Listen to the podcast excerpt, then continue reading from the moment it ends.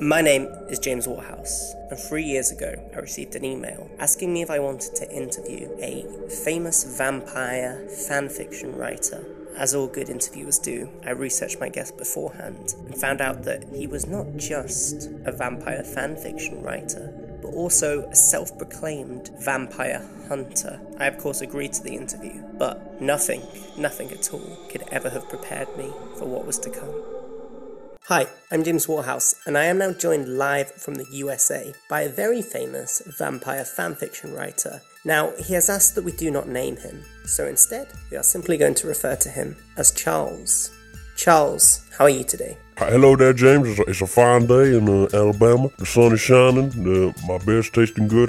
So my first question is, do you believe in vampires? Absolutely. Um, the thing about vampires, see, James, is um, what's that man? Do you remember that guy? Um, don't really like him, Bar- Barack Obama. Mm. Basically, it's polit- it's poli- po- po- politically uh, not correctable to say vampire. However, you know, James.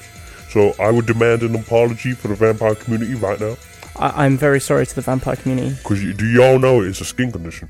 I was about to ask, what is a real life vampire? Well, it's a skin condition, y'all. I mean, like these people, they don't ask for it, and the thing is, it just means they can't go out in the sunshine, so they can't look nice and bronze. What do you think of the sexualization of the vampire in the contemporary media? I think it's a progressive step forward, to be honest. You know, when y'all see like someone you think's real looking real nice, and you're like, oh, they look good.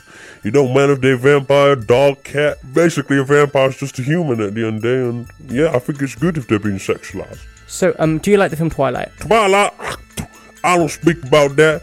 Twilight, I went to the mayor, y'all, and I said, listen, y'all best not play that damn crappy teenage movie. Okay, would you sleep with a vampire or is it too dangerous? Well, James, you know what they say, once you've done it, you've done it. I don't know if that's a British saying. I sleep with vampires like I'll sleep with my cat. There ain't nothing wrong with vampire, but listen, if she bites or he bites, hey, y'all in for a good time. I'm just telling you that. How do you spell the word vampire? A vampire, that's V R T A M uh, U M, and that's S with an alpha hydra and a T. Are you dyslexic? Um, well, I, I never went to school, so I've been called a lot of things. Um, hard of understanding, um, slow. I think I'm pretty fast. I can run 100 meters in 50 seconds. Okay, so you write erotic vampire fiction. What is the most graphic scene in your books? Oh, James, basically, I have a story about um brother and sister. I like I like to say it's based on my home life. So basically, they go down to the church and uh, there's a nasty ass vampire there. Like, I know I'm saying nasty, you know, like a real dirty one.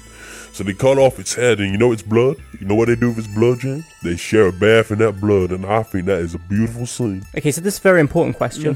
Where's the best place to drain blood from a human? The best place to suck blood from a human. You know, you got that uh, God's beating star, which pumps blood around your body. They call it a heart, these lefties. You rip that out with y'all teeth and y'all just suck that blood. It's as fresh as can be. So you're here to talk about a story, a new story about a Zimbabwean pastor killed one of his church members. Oh yes, it was a terrible tragedy. Um, I went to uh, you, you know that country, country Zimbabwe, Zim- Zimbabwe. Yeah, I went there, y'all, and uh, I saw um, a little girl. She said, "My daddy, he got Satan in him," and you know, so we went up to the uh, little child, and we basically said, "We need you to kill your daddy." And why do you think BBC News haven't got hold of this story? Well, you know that thing, uh, my, my great Lord and Savior Donald Trump says, uh, fake news.